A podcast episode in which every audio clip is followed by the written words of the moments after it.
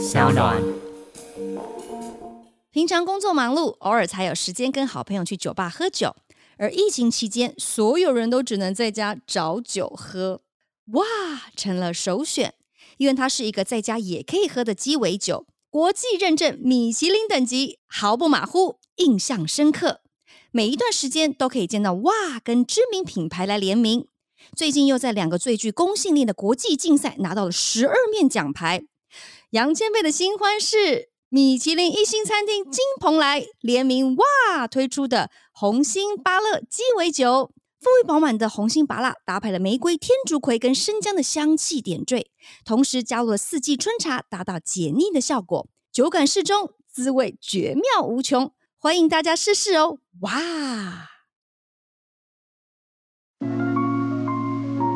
嗨嗨嗨嗨，最近好吗？嗨嗨，最近好吗？酒馆不打烊。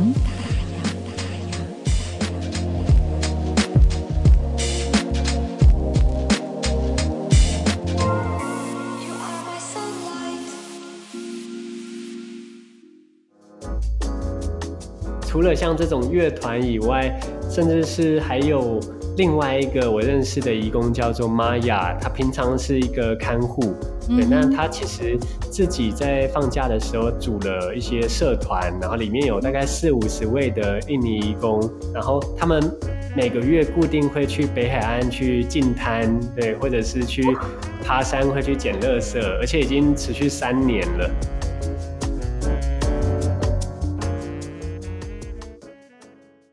各位听众大家好，我是杨千霈，欢迎收听桑朗原创节目酒馆不打烊。这个地方呢，杨千霈的小酒馆是一个私密的空间，永不打烊，承载心事，分享故事，尽情放肆的地方。在这边呢，有很多平凡却又不平凡的人事物，相信今天你一定可以满满的充满着温馨感动回家。今天的来宾呢，我们要欢迎非营利组织 One-Forty 的创办人陈凯翔 Kevin， 欢迎 Kevin。 大家好，我是凯翔。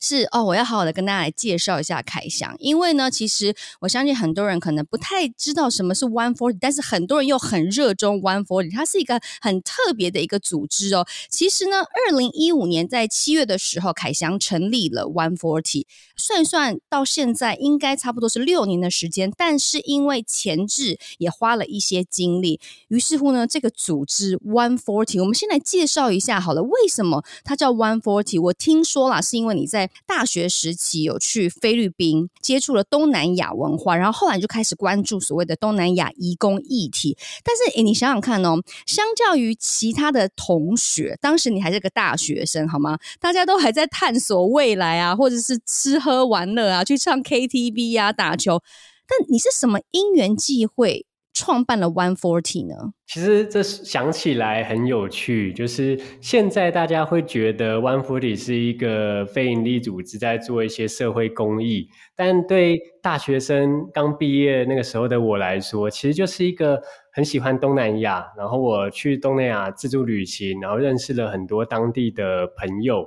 那我都会跟他们说，欸，我来自台湾，然后我遇到很多个当地的菲律宾朋友，还有一些东南亚朋友都告诉我说，欸，就是他知道我从台湾来，然后他就会告诉我他的妈妈或者他的亲戚也在台湾工作，然后就会开玩笑跟我讲说，那等我回台湾的时候可以去认识他们，可以去照顾他们。对，那你真的有这样做吗？对，我回台湾以后，因为我就很好奇说，欸，就是原来在台湾有这么多东南亚的移工，然后有些人像我朋友的妈妈在基隆工作，有些人在桃园，在新竹，所以我回来以后我就真的去找他们，然后开始跟他们聊天。我很好奇他们在台湾的工作是什么样子，然后工作之外的生活，比如说平常放假他们都去哪里。那个时候的我来说，很像是在台湾的一个小旅行，就是我记得印象很深刻，就是我认识的这些在台湾的东南亚移工朋友，他们会带我去一些礼拜天他们放假会去的那种东南亚专门的自助餐，然后像那种美发院或者是各式各样，就是对我来说我从来就不知道原来台湾有像这样子的地方，就开始有很多的好奇。对，因为我看常常我们不管在台北车站啊，或者是我记得我常常经过这个中山北路大同这个对面，哇，每次都充满了人，你知道吗？或者是像我住在桃园南崁嘛，桃园南崁大街有一个算是市场吧，每一次都好多人哦，说不出来，你就觉得很有趣。因为我以前对于这种东南亚的移工的印象是停留在香港，因为我以前非常爱去香港，然后常常就是香港每次到礼拜天就会大爆炸，大家都到处聚集，根本没有我们站的地方这样。所以我想说，哇，原来台湾也有这样的小社会。对啊，所以哦，其实你是从喜欢东南亚文化开始。没错，然后我还记得那个时候在台湾一些东南亚朋友带我去中山北路那边，它有一栋小小的百货公司叫做金万万百货、那这个就是你一走进去里面，哇，就全部都是菲律宾的店家，然后里面全部都是菲律宾人在讲菲律宾话、你就觉得突然出国了然后突然感觉回到你第二个家乡，因为你很喜欢东南亚嘛。对，然后我就开始去带着我身边的一些台湾朋友也来，而很多人会发现，诶，就是我每次去东南亚买的那些纪念品啊、芒果干什么，在这边全部都买得到，而且也很便宜。我都好想去逛一下。对，所以一开始是喜欢，但是后来呢，其实 140 我自己那时候在猜测了， 140 因为就是1/40的英文嘛，对不对？在你创立的那一年，是不是代表着台湾每40个人就有1个人是移工？其实这个比例算蛮高的，对吧？对，那个时候正式成立 One-Forty 这个组织在2015年，那在取组织的名字的时候就想说，诶，需要一个让大家好记而且又有点有趣，它背后也有一些意义的名字、我就查了一下，当时大概全台湾有58万的东南亚移工，然后算了一下，真的就是每40个台湾人就有1位的移工，他的人数其实比原住民都还要多了、对，那甚至是到现在可能此时此刻移工的人数已经比宜兰跟花莲加起来的人数都还要多，所以他们其实人数越来越多的情况下，他们跟我们台湾社会其实是非常紧密的。是，但是你讲到重点了，就是他的人数非常之多，然后你把它加总起来，它很紧密，但是它又却特别的疏离。我觉得这个疏离可能来自于他们的生活环境跟他们的语言沟通等等，因为譬如说像很多你说菲律宾人他们可能会讲英文，但是印尼人可能他不会讲英文，所以其实他们会有很多语言上的隔阂的。但是就像你讲，如果今天借由着 140 它可以串联每一位移工，不管他来自于东南亚哪一个角落哪一个国家，他其实站在台湾，他就是台湾人民的一部分，对不对？他其实也是在守护着我们的家。其实这个就是我创办 140 算是一个起心动念啦，就是那个时候一开始因为好奇，然后认识了很多在台湾的移工朋友，但慢慢的就会发现说，我开始去问每一个人，你为什么要出国？对，那每一个人有自己离家的理由。其实很多人是，像我问到一些印尼人，他可能来自印尼的乡下，然后他连印尼的首都雅加达都没有去过，然后可能高中毕业18岁、20岁就买了人生第一张机票，从来没有坐过飞机。然后就来到台湾，好勇敢耶。对，一待就是6到8年，所以我去听了很多很多人离开家乡离开家人来到台湾的故事，其实也慢慢的从原本的好奇，然后到真的开始去理解说，哇，这些人非常勇敢的来到台湾，但是也面对到很多的辛苦，包含像刚刚前辈讲到语言上的不适应，或者是人生地不熟，其实都有很多很多需要协助的地方。但像那时候你创立 140 的时候，你有当下立下什么样子的愿景吗？你给自己设定一个短期的目标或是中程的目标，有吗？其实对当初成立 140 的我来说，我很希望去创造一个移工的学校。那为什么是学校？因为我发现说这些移工在台湾一待就是6到8年，那过去他们是单纯的付出劳动力，但是其实没有办法真正的学习到什么知识或技能，变成他付出劳动力来换取薪水。对，那等到他们可能好几年过后，然后回到自己的家乡，他其实年纪也大了，然后也没有办法再去找到更好的工作，然后变成他又要再回来台湾。所以我们就很希望说 One-Forty 在台湾可以是一个让移工在台湾有一个学习的机会，让他除了工作之外，那他可以学到很多有用的知识技能，然后也更认识台湾的朋友，认识台湾的文化，然后有一天他回到自己的国家的时候，他可以运用他学到的这些东西去创业，去开店，或者是找到更好的工作，甚至是他会把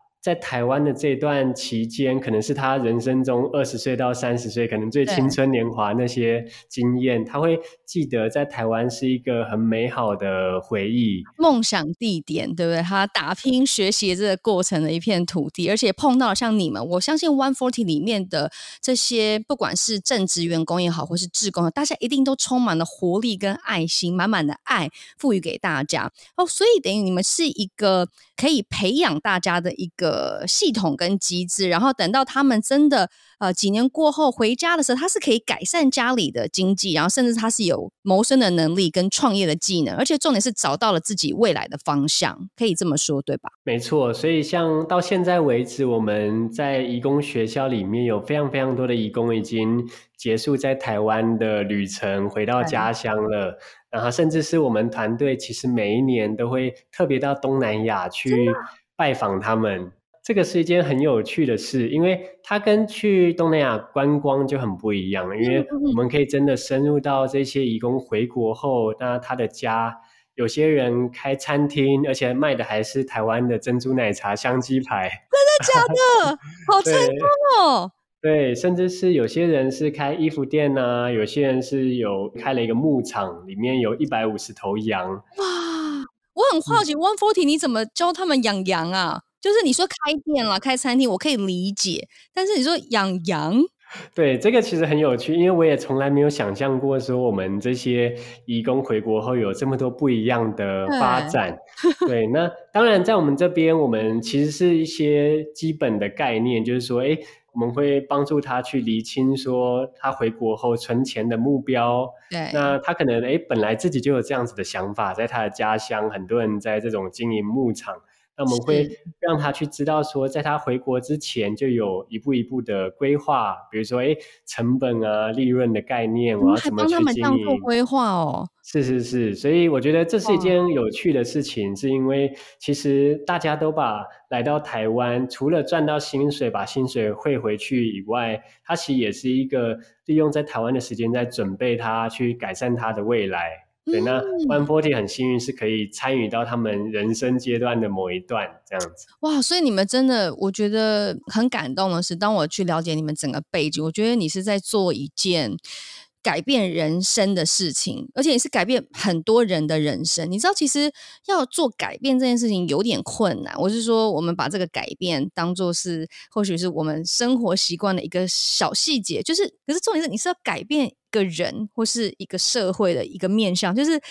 觉得太有意义了这件事情，就是 One-Forty 其实它真的需要很多人的支持以及帮忙。那可是我很好奇的就是说，像你们是一个新创的 NPO 组织嘛，对不对？就是说当初是在特别关注在移工的议题，可是为什么是移工？世界上有这么多可以关注的议题，当然我知道东南亚是你很喜欢的文化，但是为什么是移工这个议题？其实当初在成立 One-Forty 的时候，那个时候我去做了蛮多的算研究，其实我问了身边很多朋友，就是哇，这么多的社会议题，哪一些议题是你比较关注的？那很多人就会说我可能关注环保啊，我关注偏乡教育啊，或者是流浪动物。对对对，那其实是有一些议题是本来就已经是大家比较多人在关注的。那我就发现说东南亚移工这个议题，其实是在当时我年轻大学刚毕业那一辈，其实几乎没有人会就是说到他其实在关注这一群人，甚至是我跟他们分享说，诶，我礼拜天会到台北车站大厅，因为那边坐了很多印尼人，我会去跟他们聊天，他们都觉得我很奇怪，就是他说你要诈骗我吗？你为什么要来跟我聊天？你是用什么话？印尼话？英文？其实一开始我也蛮担心的，就是说好像我也无法跟他们沟通， 对，但后来我真的鼓起勇气开始去跟他们聊天，发现很多人其实中文讲得很好哦，对，甚至是可以讲台语比我还好对是，所以我就开始去了解，然后我就发现说其实这一群人在台湾相对来说是比较少人关注的，但是它却是影响台湾很重要的一个议题，因为有这么多台湾可能慢慢的老年化，有这么多的家庭里面其实都有长者需要这些外籍看护来照护，所以这些移工其实是跟台湾一个一个家庭是很有连结的。我相信很多可能听众朋友的家人或者是亲戚家都会有请这些外籍的看护或是帮佣，所以他们跟我们生活这么紧密连结，但却又是被我们平常忽视的一群人，所以当时就很希望来注重在这个议题的推广，除了真的让这些移工在台湾有一些学习的机会以外，我们也很重视说怎么样让台湾人可以有机会去看见这些移工背后的故事，包含每一个人背后其实也有他家庭他出国的理由，然后不只是把他们当作是一个单纯来这边赚钱的一个劳动力而已，那这也是我们很希望去达成的事情。是，感觉是这样子努力下来，台湾的社会变得更温暖更有人情味，又回到了当时我们的台湾，对不对？一度我们都觉得小时候觉得大家对于台湾都满满的感动，宝岛宝岛，但是也不知道曾几何时变得好像社会有点嗜血啊，喜欢有酸民啊，就变得比较冷漠一点，人与人之间少了很多连结。但是我觉得 One-Forty 的存在不只是把台湾人再抓得更紧一点，因为其实我知道很多的年轻人现在参与 One-Forty， 他们是特别的有动力。那我很好奇，你有没有跟他们在面试的时候啊，不管是正职的或者是志工啊，或者是实习生，这些年轻人为什么想要加入 One-Forty？ 除了你刚刚讲到可能他家里有一些相关的这些经验，有些这种帮佣阿姨啊或者是什么的，除此之外呢，他们为什么想要加入？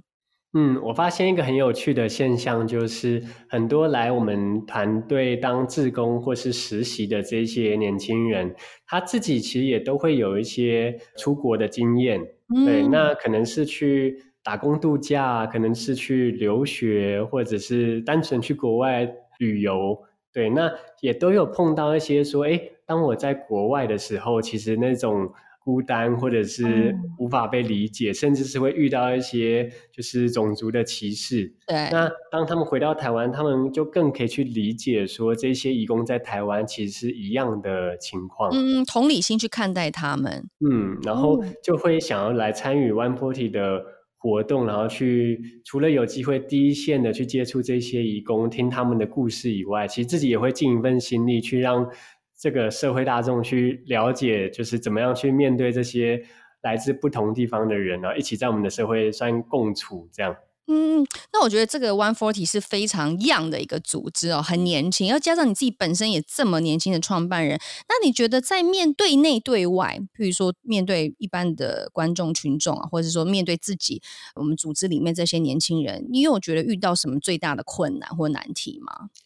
我发现因为我们在挑战，我觉得相对来说蛮困难的一件事情，就是说谈到东南亚移工，那他其实在这个社会上其实是有各种不同的面向，蛮两极化的，就是有些人是觉得很可以去看见他们背后不同的文化，有同理心，但确实在社会上还是有一群人讲到移工或者是外劳的时候，其实有很多比较负面的刻板印象或是偏见，那当这些年轻人在我们的团队中，我们在做这些的行动计划和推广的时候，其实往往也都会去面临到说，哇，有来自这种各式各样不一样的看法，那自己也没有办法去承受这一些，我觉得这是相对来说困难的，因为比起比如说我去关注环保，那其实没有什么人会觉得啊，环保是不对的事情，或者是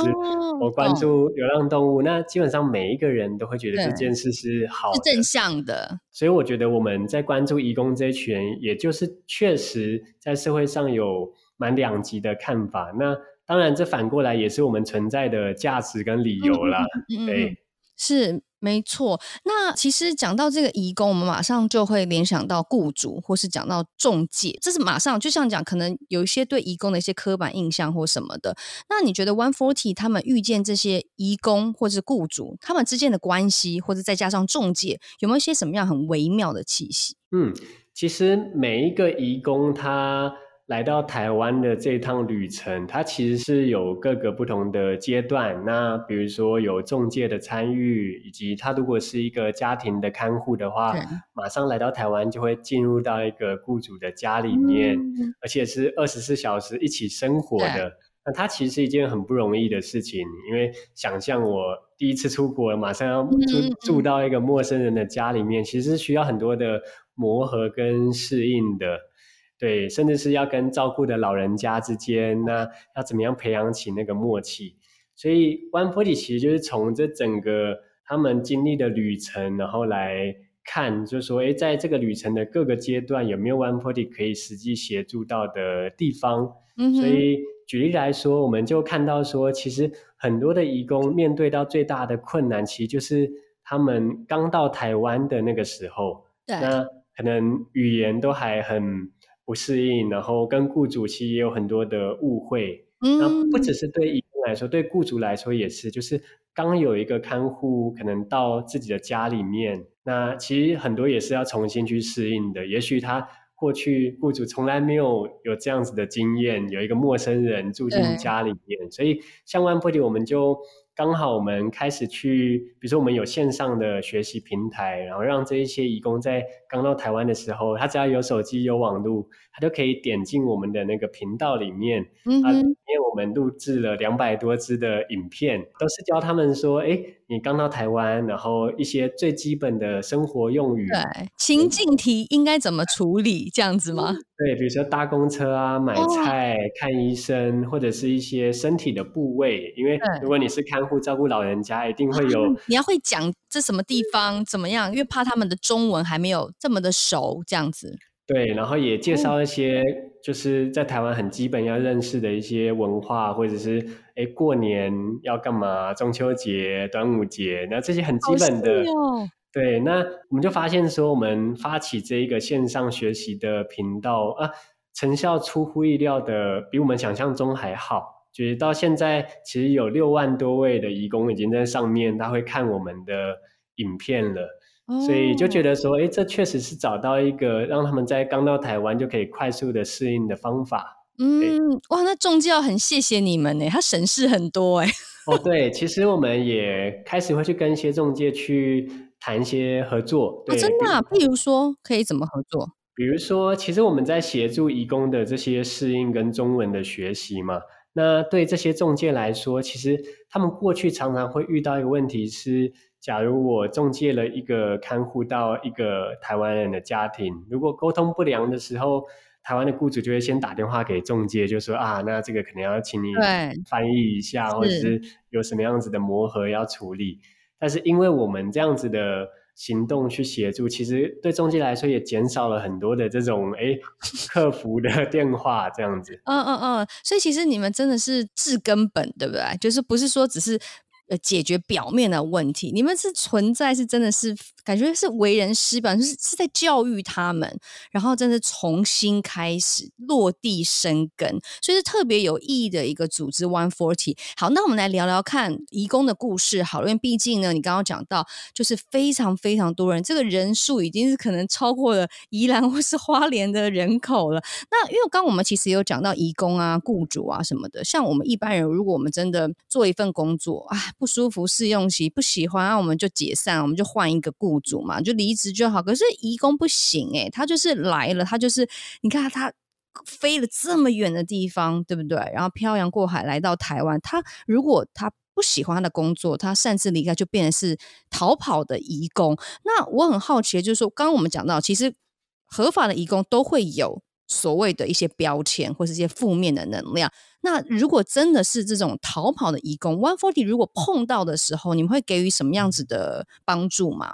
嗯，确实逃跑的移工在台湾是一个蛮大的问题。对，因为对这些移工来说，他在制度上有很多的困难，他很多是碰运气的。比如说我遇到的雇主好不好，那有一些人运气很好，其实雇主跟看护之间可能像家人一样。对，那但是也会遇到一些，比如说他很不适应这个家庭，然后雇主的对待，或者是他的工作内容其实是可能超出他的想象的范围的。那这个时候其实对移工来说，如果他没有什么地方可以去求助，或者是他其实也不知道怎么解决的时候，很有可能他就选择用逃跑的方式。那这也是在台湾好像有非常非常多的逃跑的移工，那我们也看见很多制度背后的问题。对，那对 One-Forty 来说，就是因为我们一直在做的是希望移工在台湾有更好的生活，所以比如说从语言的学习、文化认识这些，那我们觉得像这些东西是每一个外国人在台湾其实都应该要能够取得的这些知识，所以对我们来说，我们并不会特别去区分合法的移工或者是逃跑的移工。我们觉得每一个移工都有他辛苦的地方，那如果能够协助到他们，那也是 One-Forty 的初衷。所以其实在 One-Forty 组织里面是不分你我的，只要你来，你有愿意讲出你的需求，你的点在哪里， One-Forty 都是可以给予全力的支持，以及栽培大家去找到另外一个创业的技能或是语言的学习。没错，而且它是一个很方便，因为我们现在很多线上化，所以它只要有手机有网路，那都可以去了解到一个外国的移工在台湾生活上有哪些需要去知道更多的东西。是，那针对这些可能逃跑的移工，有没有一些什么真实的案例是你们比较危险或是一些可以真的给予实际上第一线的帮助的故事吗？其实在台湾关注东南亚移工的组织不只有 One-Forty， 对，那其实有很多个不一样的组织，然后每一个组织在着重不同的面向。对 One-Forty 来说，我们是在做移工的教育跟培训，有移工学校，那有其他的移工组织其实专门在协助这一些，比如说遇到一些紧急状况的移工。有这种组织哦？没错，就是他们可能有自己的庇护所，那我可能是比如说遇到一些非法的事件，那我可能被雇主欺负啊，或者是被中介欺负，或者是他可能工作不小心受伤。对，那这种其实都需要一些紧急的去协助，比如说要打官司啊，或者是赔偿金，或者是要紧急的去转换，那就有一些其他的移工组织专门在做这样子的事情，那我觉得也是非常非常有意义。我们其实就是会有点像分工，比如说在 One-Forty 我们也许也会遇到一些移工有这样紧急的需求，我们就会介绍过去，让这些移工知道在不同的管道可以得到哪些不同的协助，在什么样情境之下你可以来找什么不同的单位这样子。那其实刚刚医师有在提到说 One-Forty 它是 NPO 性质，就是 Non-Profit Organization， 所以等于说不能用商业的方式来获利。那你们这个组织其实整个营运是非常庞大的，你看你们还要做教育，对不对？甚至是我看你们的网页，你们还想盖一座台湾的东南亚学校，这样子你们需要庞大经费之下，你们发动捐款的时候通常会有什么样的步骤吗？其实我们一直以来在做的就是让更多人去了解移工的议题，那在了解议题的当下，其实也会告诉他们说，来支撑 One-Forty 的营运其实大部分就是靠这些小额的民众捐款。所以其实我们这一路走来，这几年下来其实也蛮幸运的，就是有获得很多人的支持，包含我们很多的小额捐款人，他可能会是用比如说每个月300块500块的这样的经费来持续的投入我们的移工教育计划，或者是持续的去支持我们每一年办一些文化交流的活动啊，甚至是展览，然后推动让整个台湾社会可以更多元友善。对，所以我觉得一路上很感动，因为看到这些捐款人，有一些人是家里面自己有请移工的，或者是他可能过去也有在国外的一些经验，也感受过那种异乡人的苦这样子，所以会看到 One-Forty 的存在，然后会持续来支持我们，我觉得这是很感动的一件事情。而且除了民众以外，也开始有一些企业或者是一些其他的基金会，然后也会看见我们在做的事情，然后来支持。所以说其实企业的 CSR 就是所谓的企业社会责任，也会变成是组织营运的一大来源嘛，对吧？那可不可以聊聊看这个实际执行的合作面，目前合作的还好吗？其实我们有接到越来越多不同的有趣的合作案，那就发现说比如说现在这几年来在台湾社会越来越多人看见这些移工的需求，其实也发现了这么多移工他其实有一些潜力。对，比如说这2年刚好因为疫情，所以国外的观光客没有办法过来台湾，那像我们这2年就跟台北101还有故宫博物院来合作，因为他们就想到说其实观光客不能来，但是台湾有70多万的移工，如果有机会让这些移工放假上101的观景台，或者去故宫去玩，那其实是一个很棒的一个文化交流。对，所以你们就帮忙去做这样子的一个 project。 没错，我们就跟故宫博物院还有台北101合作，那真的我们去做了很多针对移工的一些行销的计划，然后来让这些移工真的有机会去到故宫，然后认识就是故宫里面的这些展览跟文物，甚至是我们协助故宫去做一些体验的设计，比如说怎么样子更友善的来让移工可以来，然后他可能有东南亚语言的导览机啊，可能有一些穆斯林需要祈祷室，或者是一些比如说他们自己怎么样从台北车站到故宫的这个交通，我们会拍一些东南亚母语的宣传片，所以就看到说哇，我们这样子做其实有很好的效果，有好几百位好几千位移工都开始到故宫跟101去玩。对啊，那你有没有跟你比较熟或是有接触到这些移工聊聊这些的文化体验，不管是去故宫也好啊，或者是去101观景台也好，有聊过这样子的感受吗？有，其实我自己也跟着移工去过好几次，觉得他们会就算揪我们一起去，因为我们跟移工的关系其实也像是朋友了，所以我就记得说很多人会跟我分享，就是他们都会把台北101当作是他们回国前一天最后一站去的地方，就是必打卡的景点就对了。对，可能他来台湾然后工作了7-8年的时间，然后准备要回去了，那他觉得他一定要上去一次这样子，但他其实一开始也会有一点担心，就是说好像那不是我该去的地方。对，其实他们对于台湾社会还是有一些蛮大的隔阂，所以我也常常问他们说你怎么不去百货公司 shopping 啊，或者是去一些我们平常会去的地方。对，他们都会觉得那好像不是我应该出现的地方。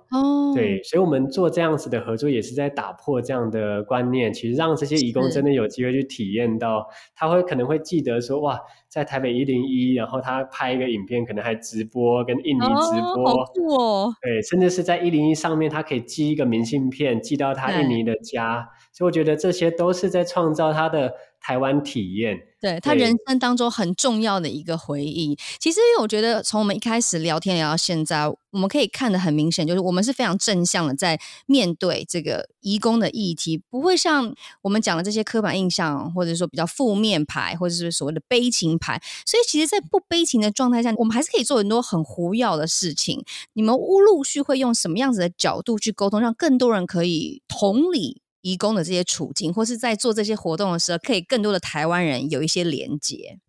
其实这几年下来，我们第一线跟好多的移工接触，其实发现了很多他们在工作之外的一些很特别的故事。对，比如说平常我们想象到移工，可能就想象他可能是家庭帮佣啊，他可能在工厂工作。对，但其实我们发现到很多的移工，他其实是一个小说家，他可能是一个艺术家，对，他可能是自己组乐团，然后是一个摇滚歌手。真的假的？对，所以我们就看到说哇，原来有这么多不一样的身份，然后只是说平常台湾人很少知道。你的意思说他可能在台湾做移工，可能打工啊，在工厂啊，或是做帮，可是事实上他们自己回归到他本人，他有其他的身份，他可能是个艺术家，是个音乐家，这样子吗？对，比如说我印象很深刻的是有一个印尼的移工叫做 Jaya， 然后他平常在台中的工厂工作、嗯、对，那他其实来台湾以后他组了一个乐团，摇滚乐团、嗯、然后他自己是主唱，那他就跟我分享说他其实以前在印尼他们家其实就是那种 music studio， 然后但是在印尼可能这个音乐产业确实是比较难生存，赚不到钱、嗯、然后他自己可能又要负担整个大家庭的那个经济开销，所以他还是选择来到台湾的工厂工作，薪水比较高、uh-huh. 但他也在想说他来到台湾，他在放假的时候那也没有办法重新的捡回他的梦想，所以他现在真的就是组了一个乐团，而且创作了很多的歌曲，所以我们在今年还特别办了一个音乐节，邀请全台湾的移工的乐团有机会来唱歌，而且也跟一些台湾的歌手然后来一起同台来演出。对，有我有看到 Suming， 对，我们这个得金曲金马的我们的艺人 Suming 原住民舒米恩哦，所以这个合作就是在这个音乐节里面。没错，然后除了像这种乐团以外，甚至是还有另外一个我认识的移工叫做 Maya， 她平常是一个看护、嗯、对，那她其实自己在放假的时候组了一些社团，然后里面有大概40-50位的印尼移工，然后他们每个月固定会去北海岸去净滩，对，或者是去爬山会去捡垃圾，而且已经持续3年了。欸、这个故事真的是如果没有从 Kevin 的嘴巴里说出来，我真的是很难想象。其实这就是太多刻板印象了，你知道吗？就是我们只知道说移工就来这边，他们很努力的赚钱，想要带着一些的梦想啊或者金钱回去家乡，让他的家人可以过好生活。我没有想到就是在休闲的面向有这么多有趣的这些体验。你这样让我回想到一件事，就是说因为我先生家里是最做纺织染整厂这样子，所以在我们桃园这边有一个小小的工厂，然后那时候他就跟我讲说、哦、他们其实有很多泰国移工这样，我就说啊，我印象里应该这又是刻板印象了，印象里移工应该只有印尼跟菲律宾吧，我不知道原来泰国移工也这么多欸。他说你不晓得他超强的，因为只要是什么植物死的快要濒临死的或是已死的他一定可以救回来。我说哪有这种厉害、哦、对啊，然后因为我家那时候我印象很深刻，我家就是怀了老大的时候突然很想要养很多的盆栽，我就买了一大堆的盆栽让它放在我们家阳台，就最后死的死啊，或者 是半死不活，反正就是都变得很不堪。然后就是我先生就说，而且我还养了辣椒，然后那个辣因为我很爱吃辣，然后真的已经是都快死光了，我先生就说我决定要让他们起死回生送回去工厂。我说他就给了那位他们所谓的这个泰国的移工，哎，果真就是所有都活了起来，你知道吗？所以他是个植物家、欸、然后就觉得很有趣。对，然后他们其实过得很开心，他们就是因为我都是从我先生那边得知到他们工厂的移工发生了什么事，譬如说有人买车了，因为他们很努力的赚钱，是买布布车哦，不是买机车哦、嗯、就是他们很努力的在赚钱在过生活，然后常常可能会譬如说他们会喜欢养流浪动物，他们很喜欢帮他们洗澡，就是很温馨的这些故事，是完全我先生不跟我分享工厂发生什么事，我不会去想象到说我觉得移工有这么多的闲情雅致哦，对于流浪动物也这么的关怀，还会帮他们修毛啊，然后帮他们洗澡啊，就是你懂吗？他们已经落地生根在台湾，或者他会聊到说买啤酒就一定会买台啤啊，就是很可爱的小故事。所以其实台湾来说就是一个另外他们的一个 hometown， 只是说他暂时要来到台湾来工作。所以你刚刚讲的就是让我回忆起好多这些小细节。其实他们在台湾如果真的借由 One-Forty 这样子的组织，当然你刚刚也讲到有其他很多不同的组织会针对不同的状况去给予他们的帮助，有你们的存在让他们也更温暖，同时也会去纠正很多台湾人对他们的一些误解的面向。没错，这个也是我们发现，比如说像刚刚提到很多移工有一些额外的才华，那有另外一块是我们发现很多人其实是一个很棒的摄影师，他们会拍很多照片、那我们也在发想说要怎么样子去创造台湾人跟这些移工的连结，而且是更直接的，或许不是透过 One-Forty 来协助来办。那我们就看到说其实我就发想到，如果让这些移工他可以自己寄自己的摄影作品，而且会写一小段故事，那可能是由我们团队来翻译。那如果有机会办一个摄影展展出来，它其实就是一个很好的舞台，然后让台湾民众去看见这些移工他内心的心声，他们的才华，对不对？其实你刚刚讲到 Kevin 讲到这个摄影展，那我们就聊聊摄影展好了。因为我知道在19年的时候，其实 One-Forty 有推出一个转机台湾的年度摄影展，当时就办得很好。在今年2021也推出了一个线上版本的 One-Forty 立体摄影展，你可不可以跟我们聊一下这个摄影展的初衷？因为其实我稍微看了一下，我觉得好有 feel 哦。我觉得不管是不是移工他们本人，或者是像我们台湾人，我们都应该去多关注这些美的议题耶。真的很有感觉耶。没错，就是因为我们那个时候一个突发奇想，就是说有这么多的移工他其实会拍照记录生活，那个时候我们团队就想说，不然我们就办一个这种摄影征件的计划。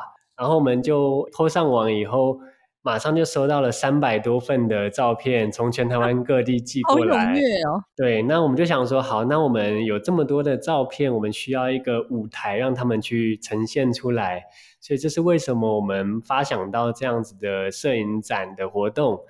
从2年前开始，我们就固定每一年都会有这样子摄影展展出，而且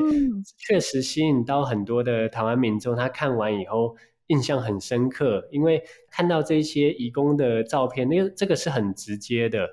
对，过去可能是因为语言隔阂没有办法沟通，但是看到这些照片跟他们想要说的这些故事，有些移工他拍的照片是他跟他照顾的奶奶之间的故事，然后写说怎么样子从一开始可能互相有冲突啊，被责骂不谅解，到后来有对立感。对，到后来他其实真的就像是自己的孙女跟奶奶这样子。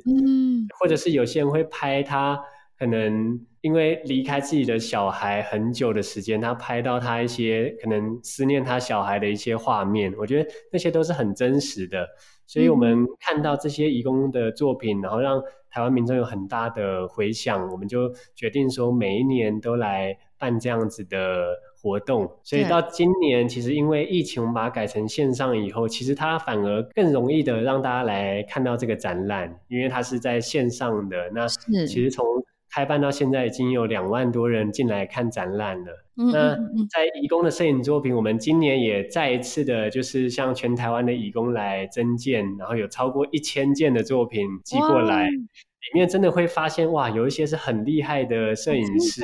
可是问题是，这1000件是所有人都可以上这个摄影展，还是你们还是会去精挑细选，去选择出来一些比较代表性的作品？没错，它其实是一个蛮严谨的算摄影比赛，所以我们内部还有就是摄影的评审有5位，然后有点像就是金马奖的感觉。对，然后大家要那个评审会议哇，然后要开始去谈哪一个作品会被展出，我们会有排名这样子。对，所以这一次的线上摄影展其实很鼓励大家可以上去看，里面就有我们今年的前30名的加选的作品，其实都是被精挑细选出来很感人的作品。而且其实你刚刚我们私底下在聊时，你就有讲到说这一次的立体展反而也蛮多的老师，对不对？指定学校的学生要来观看，这个也是我们意料之外的一些收获。就是我们发现这样子的展览其实配合到现在疫情的情况，很多的远距教学，有很多的老师在思考怎么样子让学生去认识更多不同的社会议题，甚至是因为在学校我们谈了很多要怎么样更有国际观，更有世界观。那其实真正的国际观并不一定是要真的非常频率很高的出国，那其实从生活周边，那其实看到这些移工背后的故事，然后这么多不同的国家的移工，其实这就是一个很好的方式。对，那这也结合了很多我们的教材跟教育。对，其实这真的也是可以从教育出发，因为在做完所有的功课或是理解所有 One-Forty 的背景之后，我其实第一个想法，或是我刚刚看到的摄影展，我想要的是，我想叫我们家2个女儿一起来参与，虽然他们很小，可能一个快2岁，一个3岁半，就是因为他们还是会碰到我外婆的外佣，因为外婆就是需要被人家照顾，癌症末期眼盲这样子，所以他们常常从小就有跟他们在对话，然后他们会去理解他们啊，我喜欢吃 Amy 阿姨做的什么什么什么东西，就是其实我觉得真的教育是要从小开始，让他知道说你要多元的包容，对不对？所以其实这个摄影展已经不只是办给移工们看，同时也是办给我们台湾的人民看，特别是我觉得也蛮国际观的，也是可以推荐给很多国外的朋友，因为我看他的语言有像法文，对吧？对，然后英语，然后特别是东南亚这些如果是菲律宾语或者是说有些印尼语也都是可以看得懂的。没错，所以其实这是一个互相创造连结的一个方式，那也是 One-Forty 我们从未来的每一年我们都会持续的去企划不一样的方式，这样。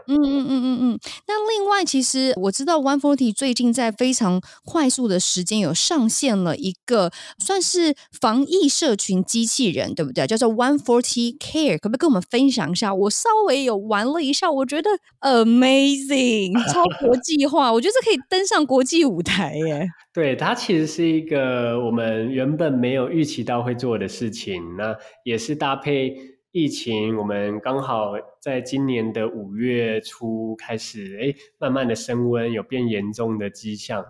那个时候我们就身为一个第一线跟移工接触的组织，我们就快速的去调查了一下移工在这样的情况下会遇到什么样的困难，我们就发现说哇，其实大部分在台湾的移工非常紧张，因为可能每一天他都在看新闻，疫情又怎么样变严重了，但是其实都是中文的报道，我们的机关署然后哇每天在发布，然后可能有很多的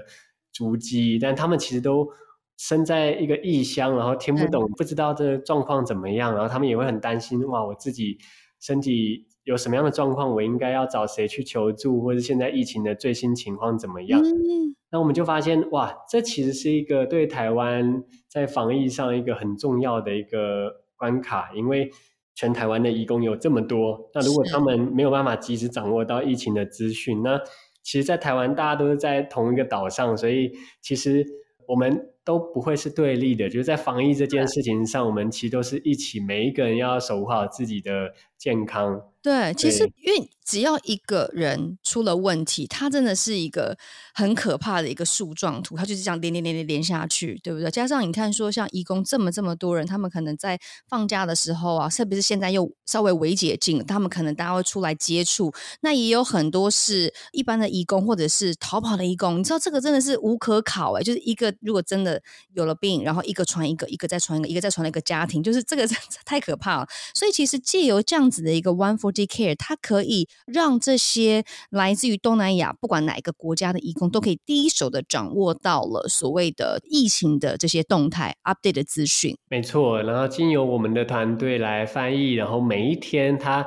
就像是我们每天下午2点会看疫情的记者会，今天之中又说了什么呢，这样我们也可以理解。没错，然后他每天就会在手机上收到推播的通知，而且是以他们的母语然后来看说现在疫情的状况，然后我应该有什么样求助的管道，或者是现在疫苗的状况我能不能有机会去预约，其实像这些都是一个。他们也可以预约吗？对，现在可以了，那我们当然政策会一直在改变，那现在其实对移民来说他也可以同样跟我们一样上网登记预约，然后再排队这样子哦，了解。不过我觉得你看我们做那么多，我们都走得很前面哈。One-Forty 它真的不是一个传统的一个组织。那在去年底的时候，2020年，也恭喜你们在经典设计奖的颁奖典礼上 ，One-Forty 获得了经典设计年度特别奖社会设计。可不可以跟我们聊聊看社会设计这个名词它是代表什么意义？因为对于社会设计，社会是可以被设计的嘛，我不太理解，可以跟我们分享一下吗？没错，这其实是在设计的领域里面比较新的一个大家在谈的概念，就是传统的设计它是比较是商业设计，可能产品设计可能是平面设计，它有一些商业的目的在里面，或者是一些公共的设计，比如说一些政府的一些公共建设，那怎么样子去设计。但现在在谈的这个社会设计 Social Design， 它其实是去怎么样子透过一个设计的机制，然后去创造一种解决社会问题的方式。所以它并不是说我要去画什么图，或者是像我们传统的那种包装设计，那它其实去设计一个 solution，比如说看到一个社会上很大的问题，对，比如说我们以我们这一次得奖的这一个学习包计划，那就是说我们看见了很多的移工在刚到台湾，然后跟雇主之间有很大的冲突，这是一个对整个台湾来说很大的一个社会的困境。我们就设计了这一个学习包的机制，比如说让来到台湾的移工，他可以主动的来跟我们申请一个学习包，我们就会寄到他家，那这就像是一个他来到台湾的一个见面礼，然后里面有一些中文教学的课本啊，然后有一些他认识台湾文化的教材，甚至是他是双向的，他让雇主，我们也有一个小册子是让雇主可以去学习简单的东南亚的语言，然后认识一下很基本的比如说穆斯林的一些禁忌，那像这些都是促进这些移工刚到台湾的雇主家庭，然后让他们展开一个新的交流的一个方式。那所以其实这样子跟我们传统想象的设计是很不一样的概念，它其实设计了一套系统，然后跟一套机制来解决一个社会问题，这就是我们所说的社会设计。了解。那你觉得获得这个奖对你来说有没有什么特别的意义，或是说因为去年已经得了，会不会再有一些期许说，那我每一年都希望可以得奖，或是为了这个奖可以多做些什么？得到这个经典设计奖，其实我自己也觉得很幸运，因为确实很少有一个非营利组织在这个场合得奖，那也让我们受到了蛮多设计师的关注，对，所以其实也有很多的设计师有来跟我们联系，就是说他怎么样子用自己的专业，用设计的专业，他不只是帮助他的客户去达到他商业的目的，他其实也可以让我们的社会变得更好，所以我觉得这就促成了未来很多合作的机会，是很有意义的拓展。那想要最后请问一下 Kevin， 就是说 One-Forty 在接下来的旅程当中，你希望可以带领组织走到什么样子的境界？其实我们过去这5-6年走来，我们其实一直是很专注在发展移工的学校这个计划，以及我们其实创造了很多台湾人跟移工的交流。到未来我希望去让更多的台湾人去看见这些移工，不只是他在台湾的这个阶段，而是他看到他这些移工回到他自己的国家，然后持续的保持联系，包含说我们会放更多的重心在当这些移工离开台湾回去自己的国家，他开了各式各样的小店，或者是他去找到更多的工作。其实我们发现很多移工他因为中文学得很好，所以他反而回到比如说印尼，他是加入在印尼的台商工作当中文翻译，所以他其实在回国后持续的保持跟台湾的连结，甚至是把台湾的一些文化然后宣传给他的家人啊，他的朋友，他的邻居，其实对整个台湾来说是一个很好的像国民外交的意义，所以这是我们未来要持续去拓展的事情，就是帮助到这些移工回国后继续的去跟台湾产生连结。那也希望说让更多台湾民众就是持续的从每一个人都可以展开一些行动，就不只是来参与 One-Forty 的活动，而是可能每一个人他可以透过学几句简单的东南亚的语言，然后开始去跟家里面的这些外籍看护去聊聊看他的家乡的故事，聊聊他可能他的背后他有一个儿子或女儿，然后聊聊他的家庭，其实这都是一些很简单的一些行动可以开始做，所以并不一定说好像要做公益或者是做一些有意义的事情，要离职然后要做很大的转变，其实每一个人都可以找到一些在生活中去支持的方式。是，今天真的很谢谢凯翔跟我们分享这么多，不管是针对于东南亚的外籍移工他们相关的故事或是会遇到的问题，也希望藉由今天这一集的 podcast， 大家可以真的是去抛开一些传统的窠臼，我们可以观察看看我们这些身边不管是你认识的或是不认识的这些外籍的移工他们的一些故事，或是甚至一个友善的笑容，对不对？我们走在路上看到他，给予他一个微笑，